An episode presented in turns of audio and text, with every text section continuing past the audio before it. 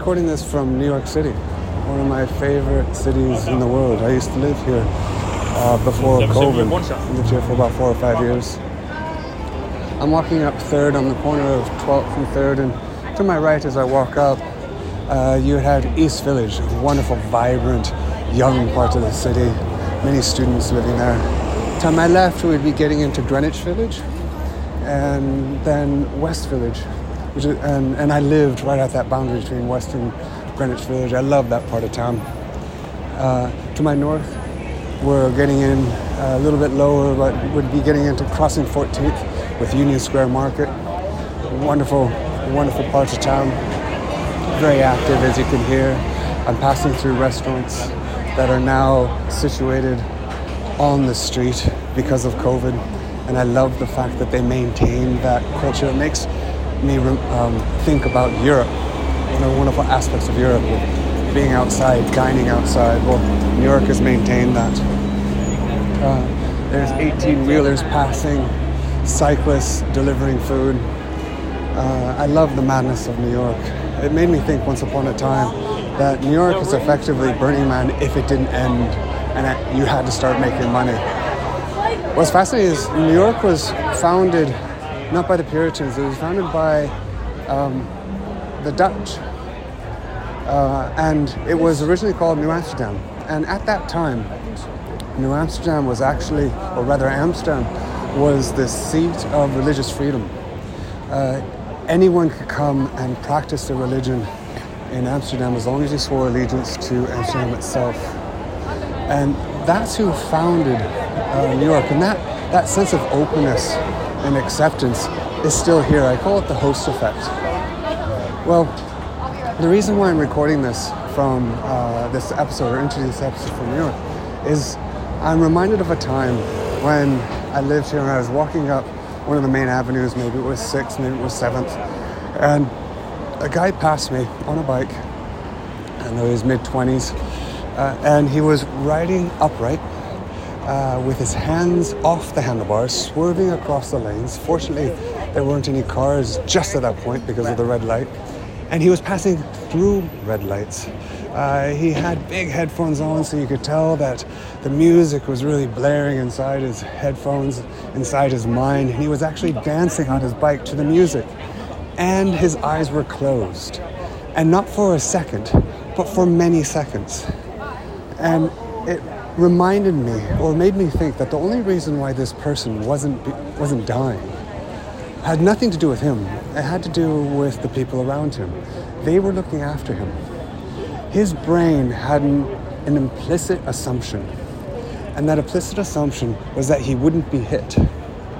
Uh, and that's actually true fundament, at a much more fundamental level. There's a lot of conversation now about the idea of biases. Uh, and it is true that a brain has biases, but they're often thought about in a negative sense. Um, and this isn't actually the case. Uh, biases and assumptions that are deeply encoded in our brain are essential for survival. We could not live without them.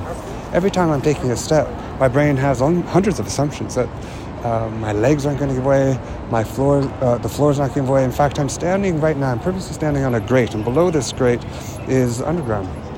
And then stepping on it, I have an assumption that it's not going to fall. Okay? Every one of these cars that I see, a bus just passed by, um, and there are people it's just right on the edge of the road. It's passing literally within a foot and a half of those people. Those people have an assumption that the bus isn't suddenly going to swerve into them. Uh, the chair that you sat on, you had an assumption that it wouldn't give way. Um, that these buildings are not going to collapse, that the food that you're going to eat is not tainted in some way. Okay? We put our lives in other people's hands literally hundreds, if not thousands of times every single day. We could not live, we could not even take a step without these assumptions and biases. So the question, and the deeper question, is not whether or not we have them. The question is whether or not you're aware of what they are. Because it's only in having that self awareness of what your assumptions and biases are that you have the possibility of seeing differently. And that's where deep self honesty lives. It's an acknowledging that you have them, and more importantly, it's acknowledging no, and discovering what they are so that you have the possibility of challenging them, questioning them. And many times, of course, the answer is going to be actually, I want this assumption of biases. It's good for me, it keeps me alive, and, and then hold on to that. But assumption biases can also constrain our behavior because our brain never makes big jumps and it only ever makes small steps. It only ever steps to the next most likely possible. And what is possible for you is determined, shaped by those assumptions and biases that come from your history, much of which was actually inherited. So, this is what this episode is about. That we put our lives in the hands of other people all the time.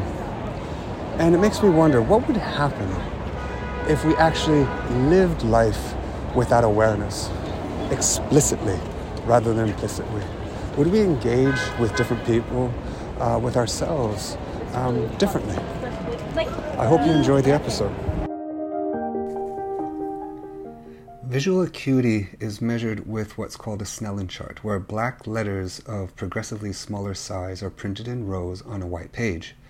The phrase 2020 defines normal vision, which means reading text at 20 feet that a person with normal vision can also read at, well, 20 feet.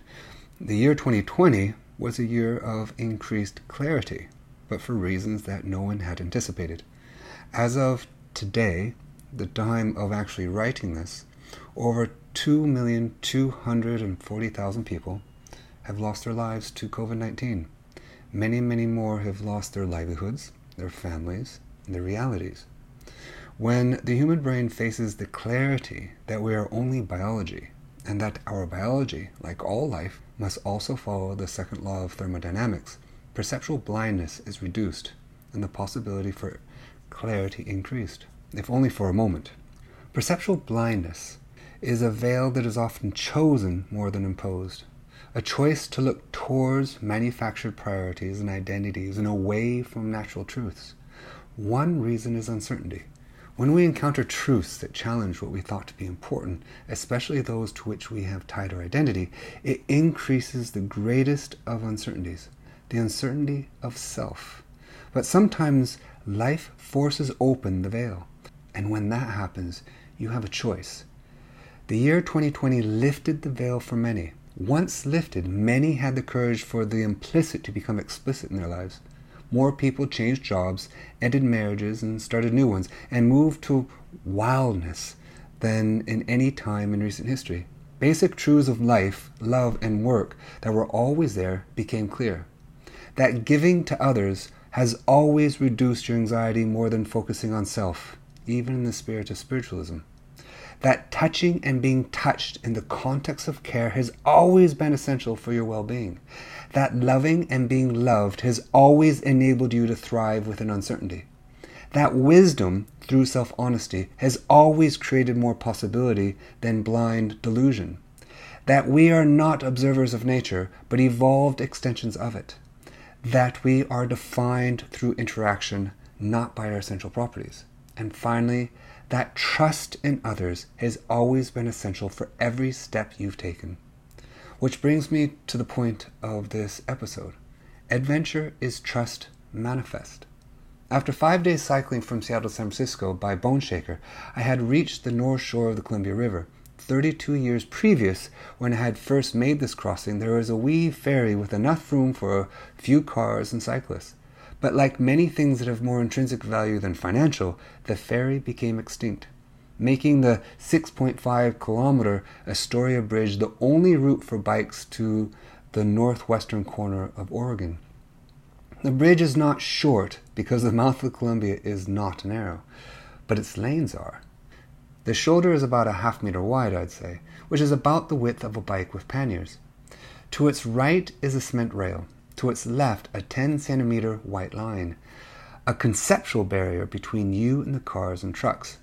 The Mad Maxian logging truck tires pass you at 60 miles an hour at arm's length. Their drivers have no room to deviate since the traffic in both lanes is continuous.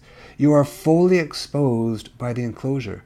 Your task is to go straight while gusts of winds hit you from passing vehicles on the left and off the Columbia River on the right.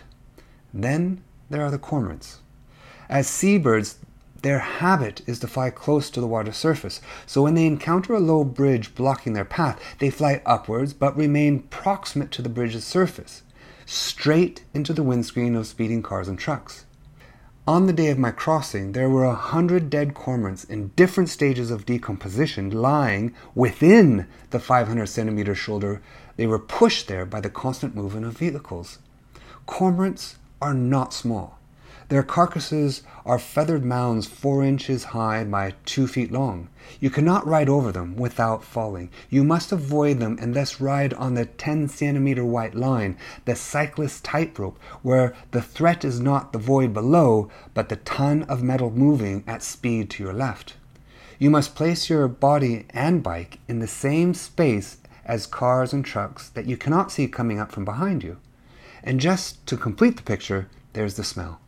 As it was a hot summer's day, the air was infused with the cologne of exhaust and rotting flesh.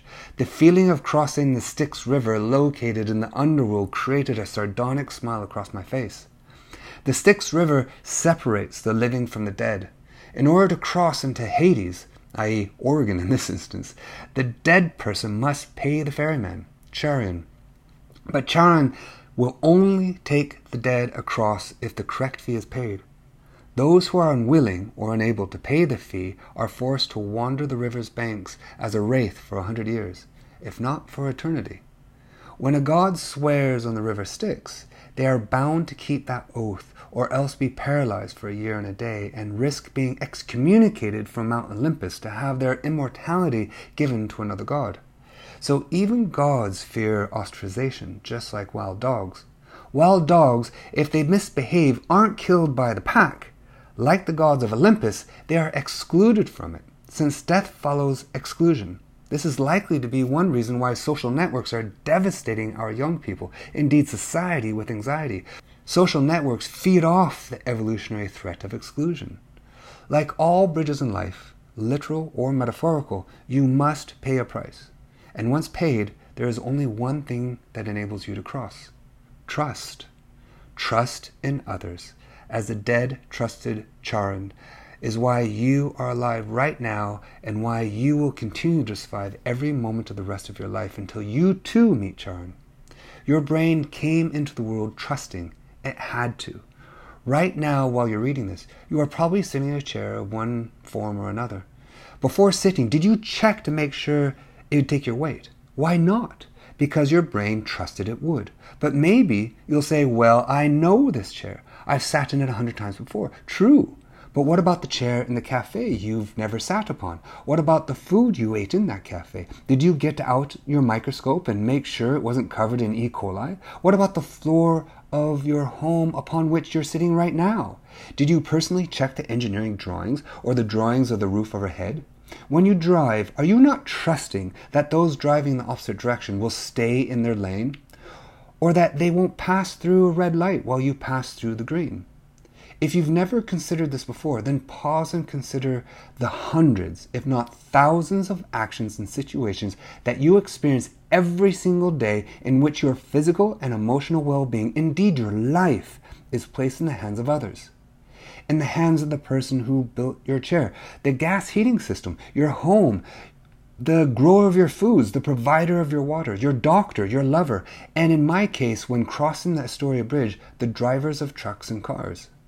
I trusted their physical ability, patience, and kindness, or at least tolerance, in avoiding the intrusion of a cyclist who was trying to avoid dead cormorants across a narrow bridge with no shoulder en route to San Francisco for no apparent rational reason. Each passing car and truck was a potential death warrant. As each warrant passed, I felt a brief moment of nervous gratitude for their ability, patience, and kindness were not owed to me. Instead, as in all relationships, no matter how brief, vulnerability is a humble request, a request for trustworthiness, if only for a second or a lifetime. Sure, it could have been different. That I, as a cyclist, had as much right to the road as did they, and while this perspective of entitlement might be legally true, how does entitlement make crossing bridges in life, love, and work more likely to succeed? Entitlement fosters expectation and disappointment, whereas trust fosters gratitude and optimism. When you trust another, and that trust is matched with action and not just words.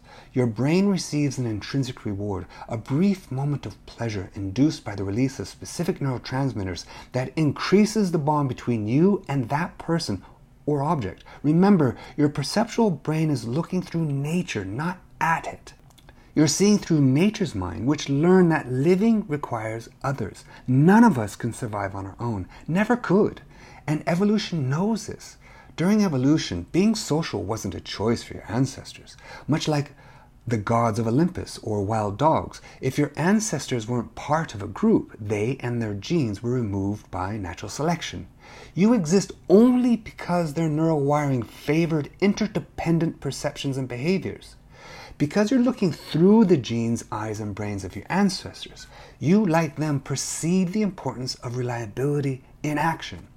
You, like them, perceive the importance of honesty in action.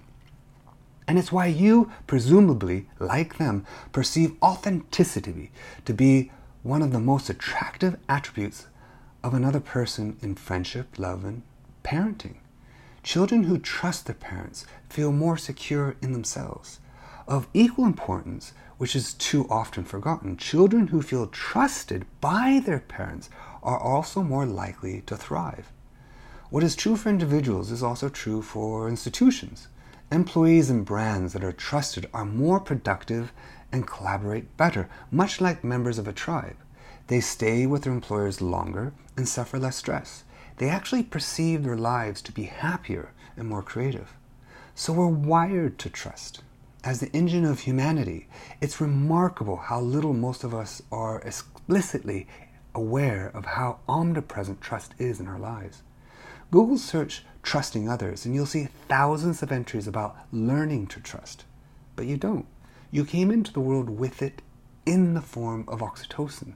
The more you trust, the more this neurotransmitter and hormone is released by your cells, which increases empathy towards others. Whereas the stress of uncertainty decreases oxytocin release and thus trust and empathy. Trust is not something that you gain, it's something you lose. And when you lose it, you lose more than trust. You gain fear, anxiety, and suspicion. Sowing the seeds of distrust, especially for one's own gain, is, as in recent US presidential politics, is cruel. It changes your brain's chemistry and wiring, removing the foundation from which your brain is able to step. But step it must. So when trust is lost, so when trust is lost or is taken from you, your brain will create it, even in places where evidence is contrary to future predictability. Your perceptions and behaviors can become grounded on anything but the ground itself. It becomes grounded in conspiracy or in political demigods. And amongst its personal and social devastation, COVID offered the potential to see more clearly that your life depends on the trust of truth. But you'll not see this lesson if you haven't seen the other humility.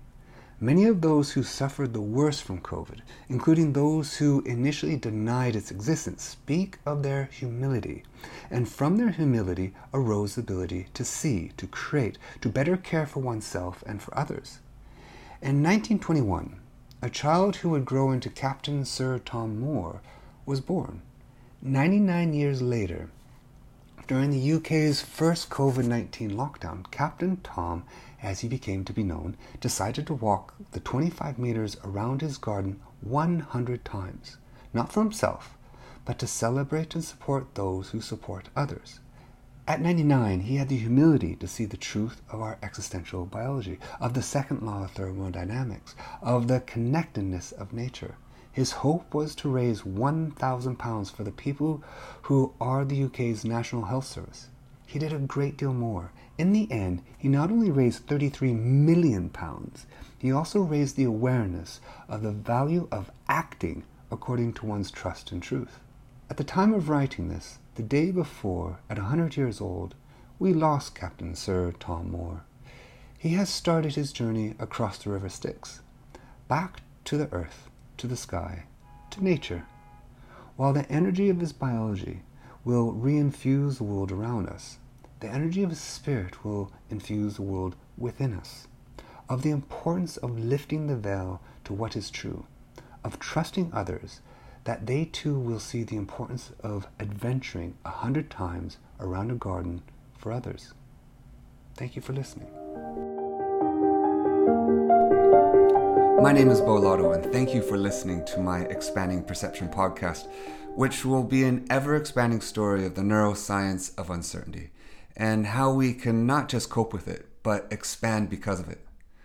My aim in creating this podcast is really to try to help you increase your perceptual intelligence, which will give you the ability to make the decisions and take the actions that will foster a more loving, adaptable, and optimistic life in an increasingly uncertain world. My hope is that this podcast will help you in your journey to self honesty, which is one of the hardest journeys we can take in our life, since it's a never ending practice and might take you to places that you might want to avoid.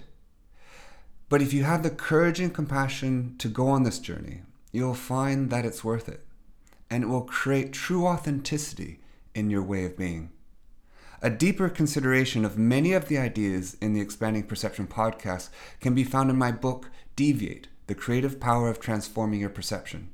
You can also follow me and my Lab of Misfits on LinkedIn, Instagram, and Facebook.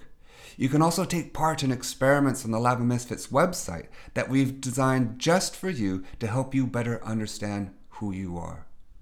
So thank you, and I hope you enjoy these episodes.